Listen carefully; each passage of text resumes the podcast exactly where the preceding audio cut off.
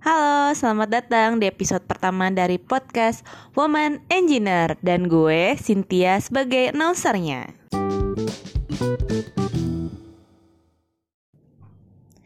Hai, halo. Terima kasih sudah mampir di sini di podcast perdanaku. Gimana kabar kalian? Aku harap kalian sehat-sehat aja ya. Di episode pertama ini, aku mau isi dengan perkenalan aja ya, biar kalian makin tahu sebenarnya aku tuh siapa sih. Jadi, perkenalkan sekali lagi, saya Cynthia dan saya berprofesi sebagai seorang engineer. Lebih spesifiknya lagi adalah seorang civil engineer. Saya bekerja full-time kantoran di suatu perusahaan kontraktor EPC di Jakarta. Jadi kenapa sih gue yang seorang pekerja full-time ini pengen bikin podcast gitu? Sebenarnya alasannya simpel sih, karena gue mengisi waktu luang aja. Jadi mungkin karena kebiasaan kali ya, dari semenjak gue mahasiswa tuh gue bukan tipikal mahasiswa kupu-kupu mahasiswa kuliah pulang kuliah pulang gue tipikal mahasiswa yang selalu abis kuliah itu gue pasti ada aja kegiatan organisasinya atau sekedar bersosialisasi lah sama teman-teman yang lain terus baru pulang. Jadinya ketika gue masuk ke dunia kerja yang di mana yang namanya kegiatan organisasi itu udah nggak ada lagi lah ya. Gue harus cari sendiri. Gue bosan karena tiap hari itu pulang kerja ya udah gue mendekam aja di rumah. Gue ngapain ya? Kalau nggak mendekam di rumah ya gue main sama temen. Tapi itu kan hambur duit. Jadi gue cari kegiatan. Apa ya yang kira-kira ngabisin waktu luang gue nggak ngabisin duit tapi juga bermanfaat gitu buat gue Nah biasanya kalau gue lagi mendekam di kamar ini Biasanya gue kalau nggak baca buku nonton YouTube karena gue nggak punya TV, nonton drama Korea, atau gue ngisi konten di Tumblr di blog pribadi gue. Tumblr ini sendiri udah gue miliki dari semenjak gue kuliah di tahun 2009 apa 2010-an gitu ya. Pokoknya masa-masa itu Tumblr booming aja di antara teman-teman gue. Semua orang punya Tumblr. Semua orang punya blog Nah, terus seperti yang kalian tahu, Tumblr ini kan beberapa waktu terakhir itu sempat diblokir ya sama Kominfo karena dicurigai menyebarkan akun pornografi. Padahal isinya tuh curhatan semua gitu, curhatan galau orang-orang, quote-quote dan lain sebagainya. Gue sampai bingung gitu, sebenarnya pornografinya di sebelah mana. Tapi ya udahlah ya Nah, dari situ kan berarti gue harus mencari tempat untuk me mencurahkan lah ya, mencurahkan konten-konten yang selama ini gue isi di Tumblr. Akhirnya gue pun pindah nih ke Instagram. Yang awalnya gue bikin Instagram itu cuman buat ngepoin online shopping, akhirnya gue pakai Instagram gue untuk ngisi konten dan biasanya yang gua isi itu di upload tuh paling sering di Instagram Story daripada di feednya. Nah, tapi tetap aja nih nulis di Instagram Story itu menurut gua agak kurang seenak kalau kita nulis di Tumblr gitu. Sampai akhirnya alhamdulillah tahun kemarin Tumblr dibuka lagi nih sama Kominfo udah nggak diblokir lagi. Gue balik lagi nulis di sana. Cuman ya karena diblokir itu ya hampir setahun lebih akhirnya pengguna Tumblr tuh jadinya menurun gitu loh. Tumblr itu udah nggak serame dahulu kala terus selanjutnya. Gue tuh baru tahu kalau Tumblr itu agak susah nih dibuka di smartphone kalau lu nggak pakai aplikasi. Hal ini tuh gue baru tahu dari DM salah satu uh, teman baru gue di Instagram yang dia bilang gue pengen baca Tumblr lu sih gue penasaran. Tapi gue nggak bisa buka Tumblr lu. Kenapa ya? Gitu padahal gue kalau misalnya gue pencet link yang ada di profile Instagram gue gue bisa-bisa aja gitu tapi dia kesulitan dia coba-coba akhirnya bisa nih Cuman dari situ kan gue dapat gambaran ya kalau ternyata Tumblr itu agak susah untuk diakses sama orang-orang. Padahal gue udah nulis di sana tuh udah lama banget kan gitu. Gue ngerasa sayang sih sebenarnya kalau hanya untuk kemudahan gue harus pindah platform blog gitu. Karena gue udah sesayang itu sama Tumblr gitu. Lu bisa melihat perkembangan gaya menulis gue perkembangan cara berpikir gue itu kalau lo lihat Tumblr gue betapa gue tuh berkembang dari orang yang berpemikiran A menjadi pemikiran B C akhirnya jadi Z gitu kayak jadi yang sekarang itu semua bisa dilihat di Tumblr. Jadi kalau misalnya gue harus pindah platform blog itu cuman hanya untuk mengejar kenyamanan orang biar gampang akses gue kayaknya belum belum rela gitu. Akhirnya gue mikir aduh daripada gue pindah platform blog mending gue bikin platform baru aja nih sekalian. Apa ya gitu. Zaman sekarang tuh kan lagi booming sama youtuber tuh terus gue mikir jadi youtuber apa ya? Tapi gue males jadi youtuber itu kan kayaknya alatnya banyak gitu ya. Harus punya kamera bagus udah gitu uh, recordingnya juga harus bagus biar suaranya jelas gitu. Ma mic-nya ya mic-nya harus bagus biar recordingnya jelas gitu. Udah gitu lu kalau misalnya nampil di depan YouTube tuh kan at least lu harus punya penampilan yang enak dipandang mata gitu ya. At least berarti lu harus dandan lah gitu sedangkan gue tuh kan sebenarnya bikin konten itu kan cuman buat ngisi waktu luang gue gitu Nah, kebetulan tahun lalu gua baru kenal nih sama yang namanya podcast. Tahun lalu apa 2018 gitu ya, dua tahun yang lalu gua lupa. Nah, abis ngelirin podcast nih, gue jadi mikir, wah kayaknya cocok nih gue bikin konten baru gue, platform baru gue ini di podcast gitu. Gue udah sempat kepikiran pengen bikin podcast itu dari tahun 2019 dari tahun lalu. Cuman gue tuh bingung gimana sih caranya bikin podcast gitu? Orang-orang tuh bikin podcast tuh uh, uploadnya di mana bagaimana gitu? Gue nggak ngerti. Sampai akhirnya kemarin tuh gue ikut suatu komunitas dan tanpa sengaja ternyata salah satu anggota dari komunitas itu adalah seorang podcaster.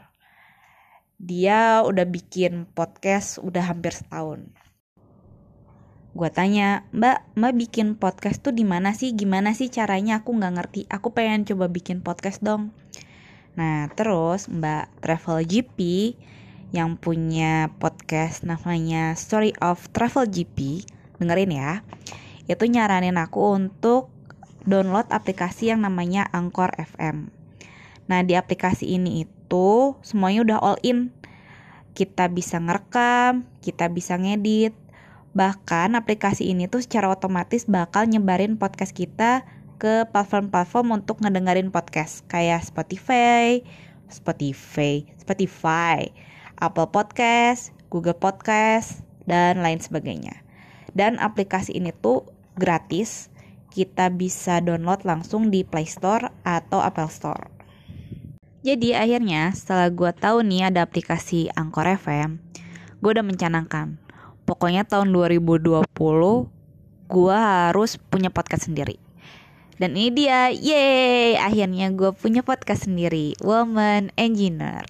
Makasih ya udah ngedengerin.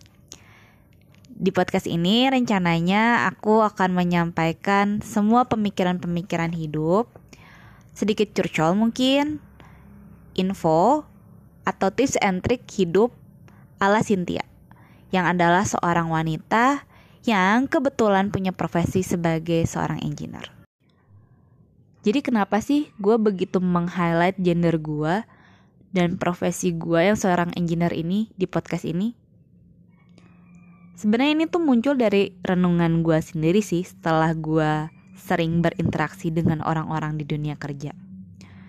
Ternyata gue baru tahu nih apa yang gue anggap wajar itu sering kali tidak dianggap wajar sama mereka-mereka. bahkan gak jarang gitu gue dapat pandangan dari orang-orang lain ketika gue memperkenalkan diri gue sebagai seorang engineer mereka tuh kayak muka tidak percaya gitu loh.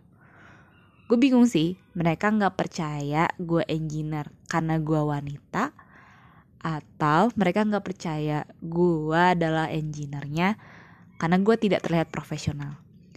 So far gue nggak tahu itu yang mana. Tapi pandangan gue sih setelah banyak interaksi banyak orang yang nggak menyangka kalau engineer-nya itu adalah seorang wanita. Oke, gue tahu, gue ngerti. Di masyarakat, memang pandangannya engineer itu profesi buat cowok. Kenapa? Ya karena mayoritas memang yang masuk dunia engineering itu cowok-cowok kan. Itu nggak akan gue pungkiri. Karena pas zaman gue kuliah pun angkatan gue nih 139 orang, perempuannya hanya sekitar 39 orang. Cuman sepertiganya. Ya nggak apa-apa sih, nggak masalah. Toh nggak ada penghususan gender kok di penjurusan ini. Ya nggak? So jadi nggak masalah dong mau cewek atau cowok. Kalau emang kamu mampu, kamu mau, kamu minat, mau jadi engineer, why not gitu. Nah, karena gue pas kuliah tuh udah biasa gitu ya berteman dengan cowok-cowok kan karena mayoritas teman-teman gue cowok walaupun gue juga lebih seringnya main sama teman-teman cewek sih. Itu jadi gue biasa aja kan kalau misalnya di suatu komunitas ya udah gitu misalnya ceweknya cuma satu atau dua ya itu wajar-wajar aja. Ternyata itu nggak wajar buat orang-orang lain. Pernah nih suatu ketika gue posting nih di Instagram story di IG story. Kalau gue tuh lagi pergi ke seminar software engineering. Di hotel bagus gitu kan. Wes, gue statusnya sebuah pencitraan. Asik. Tiba-tiba ada orang yang ngomenin nih IGS gue kok isinya cowok semua sih? Bapak-bapak semua? Nggak ada ceweknya apa? Terus gue cuman eh tetot. Iya terus emang kenapa kalau misalnya nggak ada ceweknya apakah ada sesuatu yang salah? Gue bingung sih kenapa dia bilang kayak gitu. Akhirnya gue cuman bilang aja karena 90% engineer adalah pria. Sekian. Tapi gue nggak ngerti sih maksud pernyataan dia gimana. Apakah maksudnya gue aneh gitu di antara cowok-cowok yang duduk gitu gue cewek sendiri uh, kayaknya itu wajar-wajar aja deh. Secara itu seminar profesional yang nggak mempermasalahkan gender gitu. Kenapa gue jadi dipermasalahkan ya duduk di antara cowok-cowok? Padahal gue lagi dalam keadaan profesional loh. Beda halnya kalau misalnya gue duduk di antara bapak-bapak tapi gue lagi di tempat ibadah ya seperti yang kita tahu ya kalau karena gue muslim kalau yang namanya sholat pasti saf cewek sama saf cowok itu berbeda. Yang nggak apa-apa sih itu kalau dalam konteks lo lagi beribadah. Tapi kan ini gue lagi dalam konteks seminar seminar profesional engineering. Kenapa jadi harus dipermasalahin gitu jadi harus ribet gitu kan? Itu baru dari pandangan temen gue yang ternyata cowok nih terus dia cuma jawab oh iya ya oke okay deh. Oke okay, that's it. Tapi pandangan yang merasa tidak wajar itu juga bisa timbul loh dari pemikiran cewek. Banyak teman-teman cewek gue yang tidak satu profesi sama gue bilang kayak gini ya iyalah kayak gitu soalnya kan mbak engineer. Iyalah mbak kayak gitu soalnya kan mbak sekolah di sini sekolah di sana. Mbak kan begini mbak kan begitu gue kadang suka sedih sih. Gue begini gue begitu itu bukan karena profesi gue loh. Gue bisa begini gue bisa begitu bukan karena sekolah gue tapi bagaimana gue mengembangkan pemikiran gue sehingga gue punya pemikiran seperti itu gitu. Itu juga yang pengen gue jelaskan sih di podcast ini gitu. betapa kadang orang mengeneralisasi sesuatu hanya karena profesi gue, hanya karena gender gue. Itu yang pengen gue bawa. Harapannya sih dengan gue mengungkapkan hal-hal ini, orang-orang di luar sana nih, kalian para para pendengar tuh bisa dapat pandangan baru. Kalau nggak semua engineer itu harus ABCDFG, nggak semua cewek itu itu harus punya profesi X, Y, Z. Kalau dunia engineering itu tidak semenakutkan itu buat cewek. Gue juga berharap dari podcast ini buat teman-teman yang punya pemikiran yang sama kayak gue, itu kayak mendapatkan validasi. Oh, ternyata ada juga nih orang di luar sana yang punya pemikiran sama kayak gue. Karena menurut gue itu penting loh gue pernah di suatu posisi ketika gue punya pemikiran yang ternyata ketika gue share kepada orang-orang sekitar gue mereka tuh tidak berpikiran yang sama dengan gue sehingga gue kadang berpikir ini gue yang aneh kali ya punya pemikiran seperti ini gitu. Sampai akhirnya gue stop berpikir seperti itu seperti itu setelah gue membaca suatu buku milik seorang artis terkenal yang ternyata dia itu punya pemikiran yang sama sama gue gue tuh kayak jadi berasa punya temen gitu loh. Oh ternyata gue bukan orang yang aneh. Gue punya pemikiran itu gue wajar-wajar aja ternyata. Kayak gitu sih.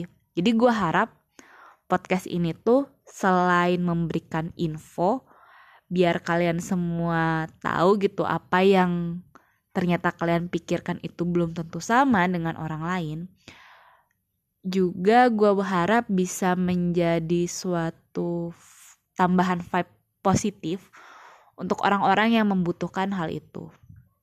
Gitu ceritanya. Oke, kayaknya segini dulu aja kali ya buat episode perkenalannya.